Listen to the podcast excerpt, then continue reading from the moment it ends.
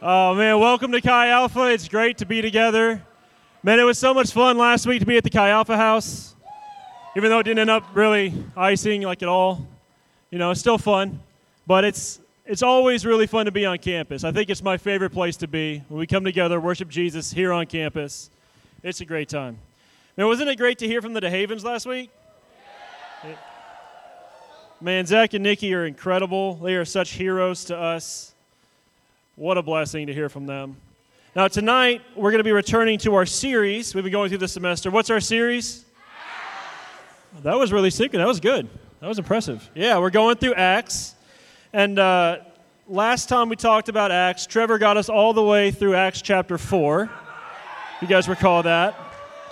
Now, we're going to jump forward in Acts just a little bit. All right, so if you, if you read the beginning of Acts chapter 5, which would be the next section from where we left off, you see the story of two people named Ananias and Sapphira. It's a pretty crazy story. We're not going to get into that one tonight. We're going to hear from Jason about that later. But we're going to go to the section after that in Acts 5. And in that section, we're going to see the apostles doing the things the apostles are just doing all the time in Acts, right? They're preaching the gospel, they're healing the sick, seeing miracles, seeing the Lord move, people set free and meeting Jesus, and the Lord's moving. It's awesome, but there's some people who aren't too happy about it. Right? The Pharisees and the religious leaders, the religious authority of the day, are not excited about what the Lord is doing through these guys because it's a direct threat to their power. Right? That makes sense? And so they're really mad, and so they're like, we need to deal with this. So they have the apostles arrested. And then that night they're in jail, and angels, literal angels, show up and open the prison doors, and they walk out, and the Pharisees find them on the street preaching again in the morning, and they're like, What? What happened? And so they're pretty flabbergasted, but they're like, Well, let's arrest them again, I guess. So they send soldiers to arrest them, and that's where we're going to pick up. This is Acts chapter 5. We're going to be starting in verse 26. It says, Then the captain with the officers went and brought them but not by force, for they were afraid of being stoned by the people. And when they had brought them, they set them before the council. And the high priest questioned them, saying, We strictly charged you not to teach in this name. Yet here you have filled Jerusalem with your teaching, and you intend to bring this man's blood upon us. But Peter and the apostles answered, We must obey God rather than men. The God of our fathers raised Jesus, whom you killed by hanging him on a tree. God exalted him at his right hand as leader and savior to give repentance to Israel and forgiveness of sins. And we are witnesses to these things, and so is the Holy Spirit, whom God has given to those who obey him. When they heard this, they were enraged and wanted to kill them. But a Pharisee in the council named Gamaliel, a teacher of the law held in honor by all the people, stood up and gave orders to put the men outside for a little while. And he said to the Men of Israel, take care what you are about to do with these men. For before these days, Theudas rose up, claiming to be somebody, and a number of men, about 400, joined him. He was killed, and all who followed him were dispersed and came to nothing. After him, Judas the Galilean rose up in the days of the census and drew away some of the people after him. He too perished, and all who followed him were scattered. So, in the present case, I tell you, keep away from these men and let them alone. For if this plan or this undertaking is of man, it will fail. But if it is of God, you will not be able to overthrow them. You might even be found opposing God. So they took his advice, and when they had called in the apostles, they beat them and charged them not to speak in the name of Jesus and let them go. Then they left the presence of the council, rejoicing that they were counted worthy to suffer dishonor for the name. And every day in the temple, from house to house, they did not cease teaching and preaching that the Christ is Jesus. Lord, would you speak to us tonight through your word? Let me pray. Amen. Now, there's a lot of pretty incredible things in this passage, right? I mean, first of all, like look at the boldness of Peter and the apostles. Like these guys arrest them twice, th- are threatening them, telling you told you to stop preaching, and they're threatening them. And what do they do? They immediately start preaching to the very guys who arrested them and are threatening them, right? And I mean, there's a real danger here. Like their lives are actually on the line, they're at risk. But their faith is that strong, and the Holy Spirit's with them. We see at the end of this passage, they're beaten and then they rejoice about it. Like, how many times do you hear about somebody getting whooped and then, you know, going home cheering, like, woo, got whooped? That was awesome. But they esteem the name of Jesus so much that they're full of joy to have been honored to suffer for him. But the thing I really want to focus on in this passage is this interesting thing that happens right here in the middle with this one guy, Gamaliel. Now, Gamaliel is one of the Pharisees, right? And he's a pretty prominent Pharisee. He's pretty well known. Uh, he's considered a teacher of the law. He's held in high respect. And this group that he is like a leading figure in has been opposed to the church from the beginning, right? They've been opposed to Jesus, they've been opposed to his apostles. But here he redirects them, even in the midst of their anger, when they're like ready to kill these guys, he stops them and redirects them. And he makes an interesting observation here. So he points out this guy, Theudas, and this other guy, Judas the Galilean. These guys are basically cult leaders, right? So they gained some small followings, kind of saying who, who knows what they said. But these followings just disappeared as soon as they died, right? Like they're killed, and then all their followers run away, and that's it. And so he makes this incredible observation. He's a really, really smart guy. Okay, and he makes this incredible observation that if this undertaking, if this thing, this church, if it's not from God, it'll fail. Just like these other things have failed. And you don't have to oppose it. You don't have to put all this energy and effort and you get all mad and upset, probably take years off your life to oppose it. But if it is from God, then it doesn't really matter what you do it won't fail. And he makes the incredibly intelligent observation it's not wise to go against God, right?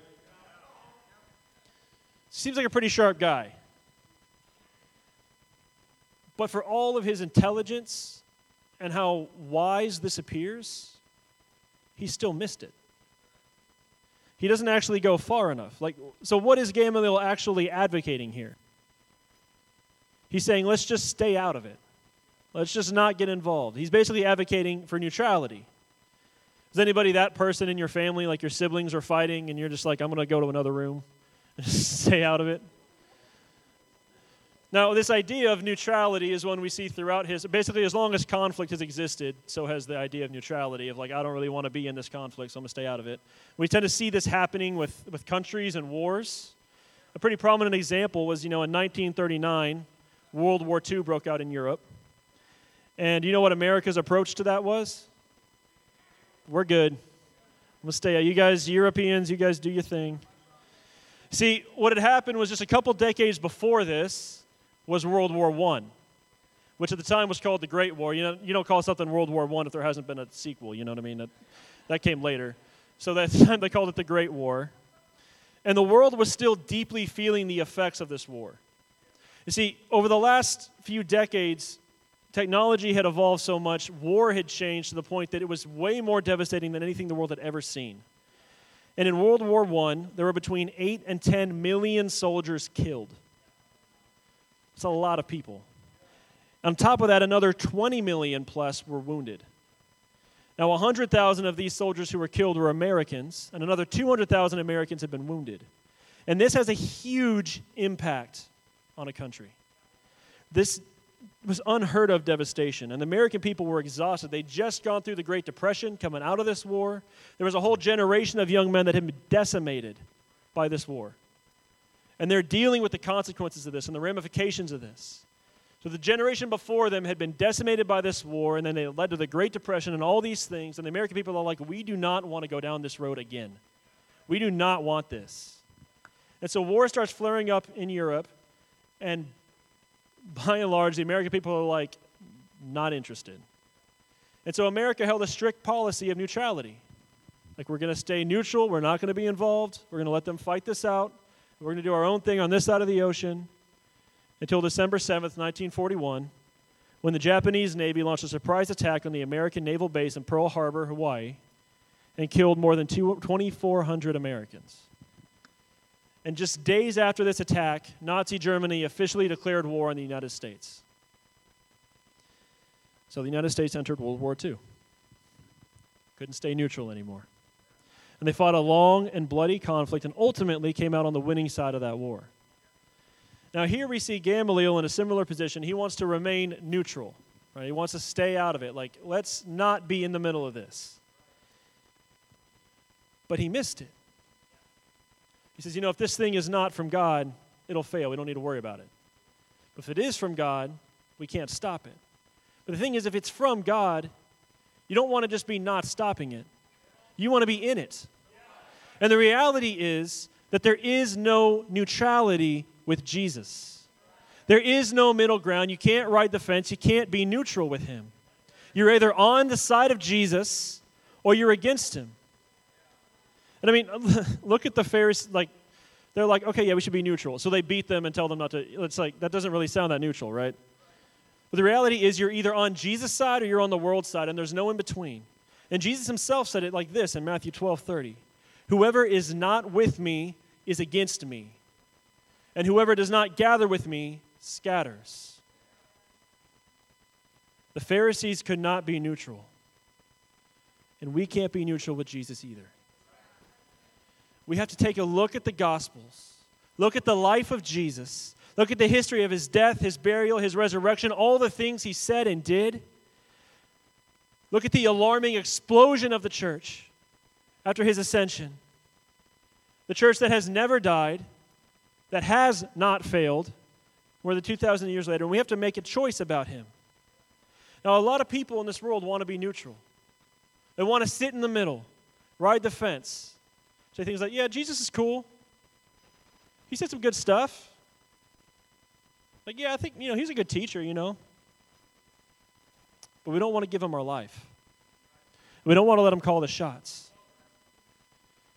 Have you read the Gospels? Do you know the things that Jesus said? Have you read the things that he said? Like, I feel like a lot of people out there just think, you he said, you know, be nice to each other or something like that. Well, let's look at some of the things Jesus said because he said some pretty remarkable things. Luke 10, 17 through 20 says, The 72, this is his followers, returned with joy, saying, Lord, even the demons are subject to us in your name. And he said to them, I saw Satan fall like lightning from heaven. Did you catch that? Behold, I have given you authority to tread on serpents and scorpions and over all the power of the enemy, and nothing shall hurt you. Nevertheless, do not rejoice in this, that the spirits are subject to you, but rejoice that your names are written in heaven. Like, did you hear what he said there? Like, what? You saw Satan fall like lightning? Like, what does that even mean? I mean, who would claim that? What person would say, Yeah, I saw Satan fall? It was like lightning. It's crazy. Who would say something like that? What great teacher would say something like that? Here's another one John 8, 56 to 58. Jesus said, Your father Abraham rejoiced that he would see my day. He saw it and was glad. So the Jews said to him, You're not yet 50 years old, and have you seen Abraham? Jesus said to them, Truly, truly, I say to you, before Abraham was, I am before Abraham? Like, that's hundreds and hundreds and hundreds of years before this, right? Jesus is like 30. And when he says, I am, you know what that is? That's the name of God that was given to Moses in the burning bush. There's no ambiguity about this. He was saying, I am God, and I'm the one who spoke to Abraham. And the Jews know it because they try to kill him immediately after he says this. No good teacher would claim something like that. No good person would say something like that. In Matthew 9, he tells the paralytic that his sins are forgiven. Who can forgive sins? And this is how he follows it up. In verse 5 For which is easier to say, Your sins are forgiven, or to say, Rise and walk? But that you may know that the Son of Man has authority on earth to forgive sins. He then said to the paralytic, Rise, pick up your bed, and go home. And he rose and went home. I mean, what good person did things like that? Said things like that? What teacher said things like that? Think of all the great moral teachers, all the esteemed, intelligent people who've taught people throughout the centuries. Not Muhammad, not Buddha, not Socrates, Aristotle, not Gandhi. No one said things like that or did things like that. You see, Jesus claimed to be God over and over and over and over again. It was constant with him. And everything he said pointed to it, and all of his teaching hinges on it. You can't take some of the things that he said, some of his teaching, and try to separate it out. He's not just a teacher, and his teachings come with a cost. Now, C.S. Lewis, the great theologian, put it this way I'm trying here to prevent anyone saying the really foolish thing that people often say about him. I'm ready to accept Jesus as a great moral teacher, but I don't accept his claims to be God. That is the one thing we must not say. A man who was merely a man and said the sort of things Jesus said would not be a great moral teacher. He would either be a lunatic on the level with the man who says he's a poached egg, or else he would be the devil of hell. You must make your choice. Either this man was and is the Son of God, or else a madman or something worse. You can shut him up for a fool, you can spit at him and kill him as a demon, or you can fall at his feet and call him Lord and God. But let us not come with any patronizing nonsense about his being a great human teacher. He has not left that open to us, he did not intend to. Jesus is not a teacher, he wasn't just a man. And you cannot be neutral with him. There's no middle ground. He's either exactly who he said he was, or he was a crazy person who thought he was God but wasn't, or he was a liar. If he is who he said he was, we don't have a lot of options when it comes to Jesus.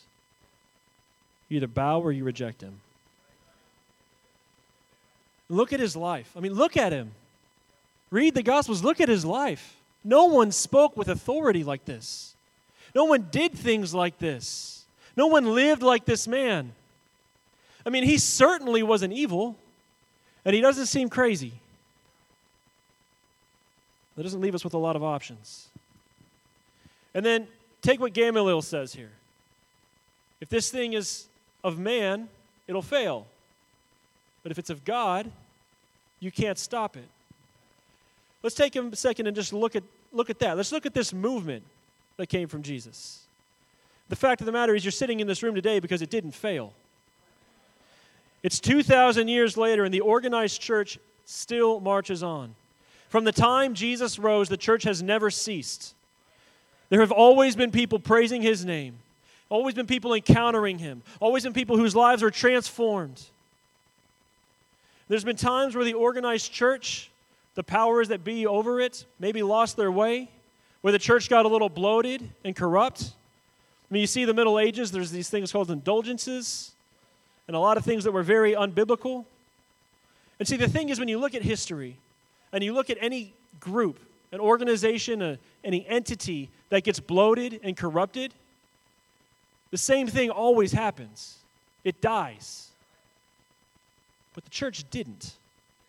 It roared back to life like a fire from ashes. That's what the Reformation was. There was this radical move against the, one of the biggest powers in the world at the time to correct it. That doesn't happen unless there's actually a God behind it, guiding it. I mean, look at the people around you tonight in this room. Have you asked your small group leader how they met Jesus? what their story is? I think a lot of us have seen him moving this semester, this year. He's still here, he's still moving. And this thing has not failed. And generation after generation, there have been men who have come against the church and come against the Bible and come against Jesus. And generation after generation, the gospel has gone forth. Lives have been changed. And we see the end of this story in Revelation. And our God is victorious. There is no middle ground with Jesus. There is no room to ride the fence. There's no neutrality. We're either with him or we're against him. That's it. Either you were for Jesus or you were against Jesus. And we have to make a choice. We have to honestly look at him. You look at all of this. We have to make a choice about him. And there comes a time in all of our lives where Jesus looks at us, just like he did with Peter. He says, Who do you say that I am? And we have to give him an answer. Who do we say that Jesus is?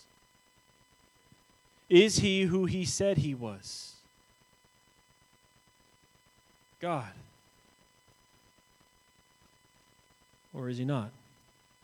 If he's who he said he was, we don't have any choices but to bow to him or to go against God. You know, in World War II, the U.S. tried to stay neutral. We tried to stay out of it. But ultimately, the war came to us. And ultimately, the reality is, when we look back at history, that war needed to be fought. Now, there's been a lot of wars in history that didn't need to be fought. There's been plenty of wars in American history that probably didn't need to be fought. But that one did. There is an evil going forth in Nazi Germany that had to be stopped. This evil, the Nazis, Hitler, you know, this actually comes from a secular philosophy, from the words of a man named Friedrich Nietzsche, who declared that God is dead. He said, you know, we, for a long time, humanity's not understood things, and we needed something to, to put things on, something to help prop us up. And that's what God was, but we don't need him anymore. God's dead. That didn't go so good for Nietzsche. Now, Nietzsche was against Jesus, and he was wrong. And his words led to Hitler, who killed millions and millions of people in pursuit of the things Nietzsche said. He said, you know, humanity is going to transcend. We don't need God anymore, and we're going to achieve the next level, the Superman, the better man. And power is its own end. And so that's what the Holocaust was about. Hitler pursuing the Superman, the superior race, killing millions. And this evil threatened to sweep over the entire world.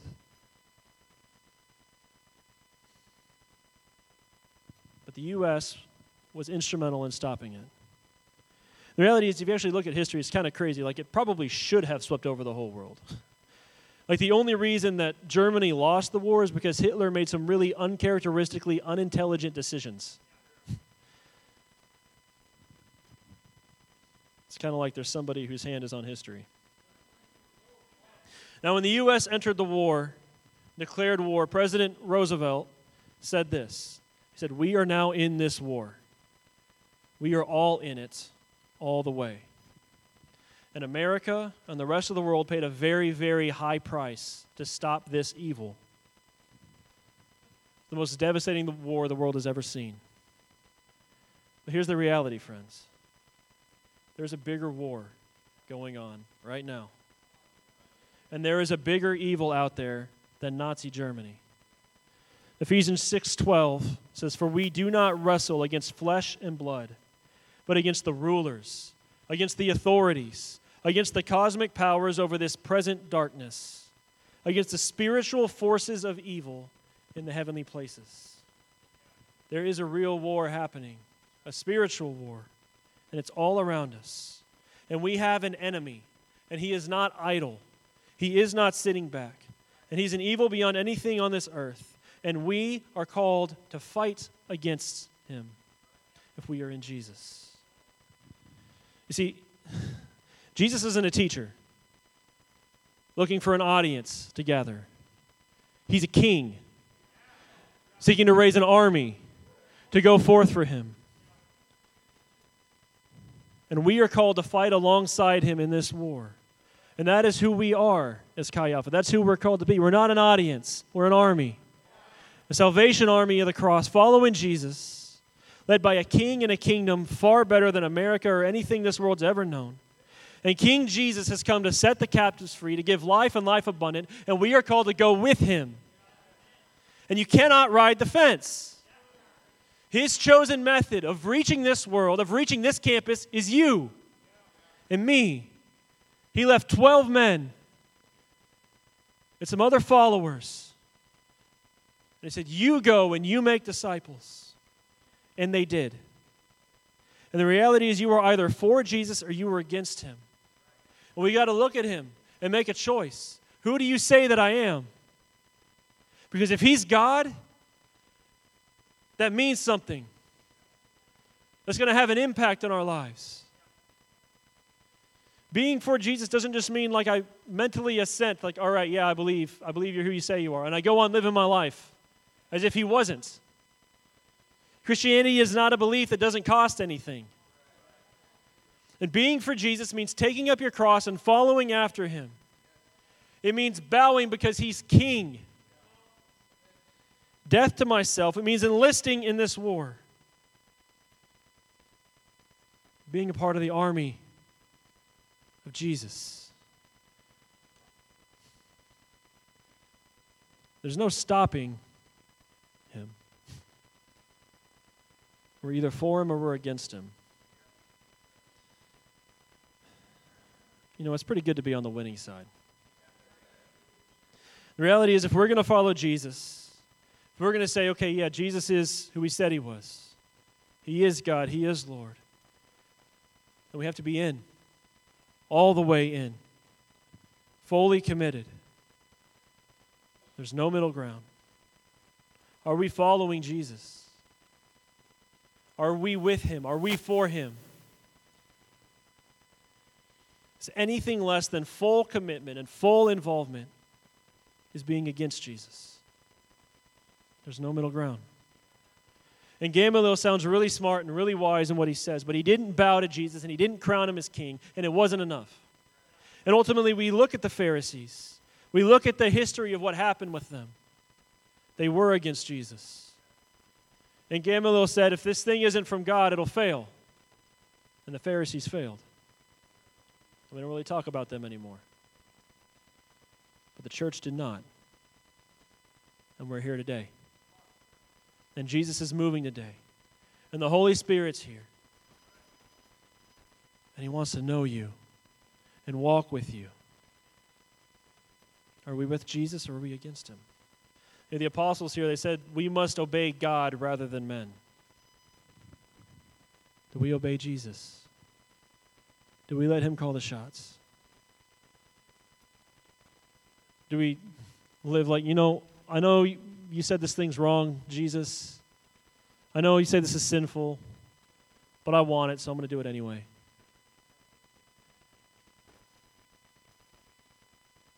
Are the things we're pursuing things that He's told us to pursue? Have we asked Him what He thinks about them? Do we treat him like he's king or an advisor?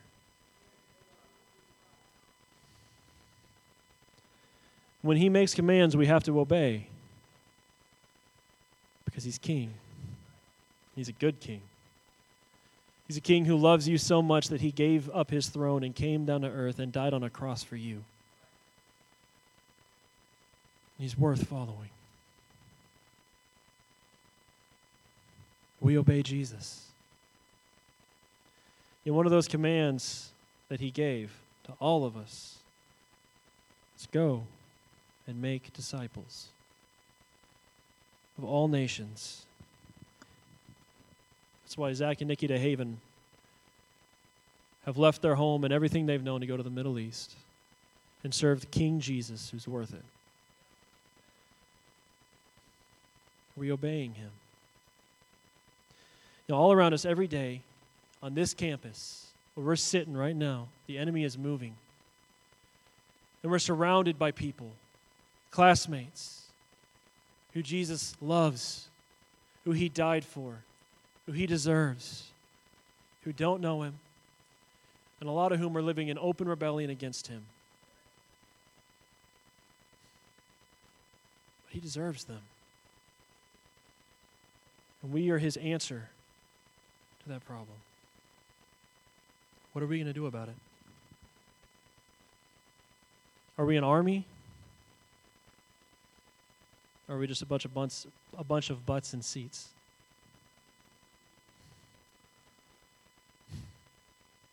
Are we going to go forth and do the work of our King? Are we in? Are we all in? All the way?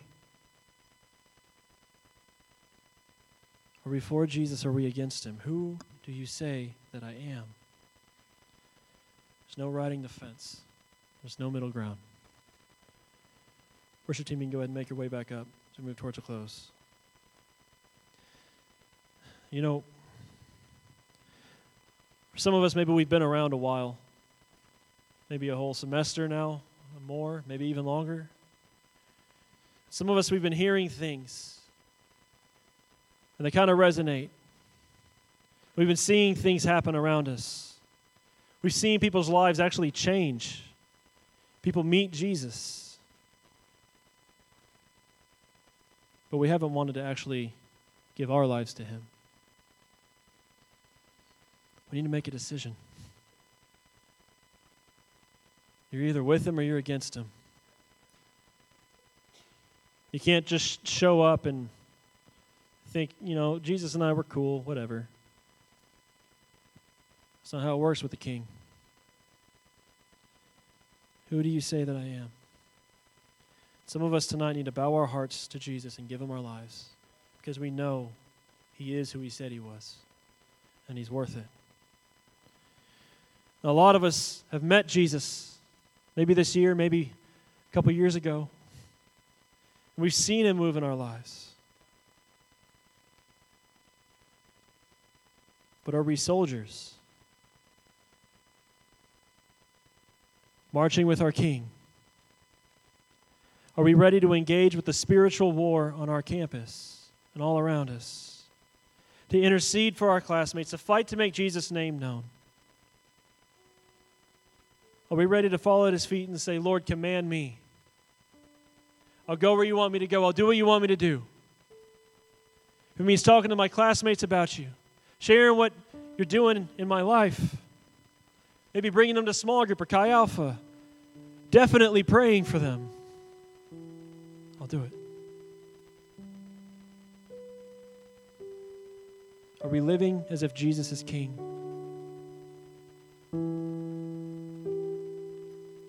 Are we ready to enlist?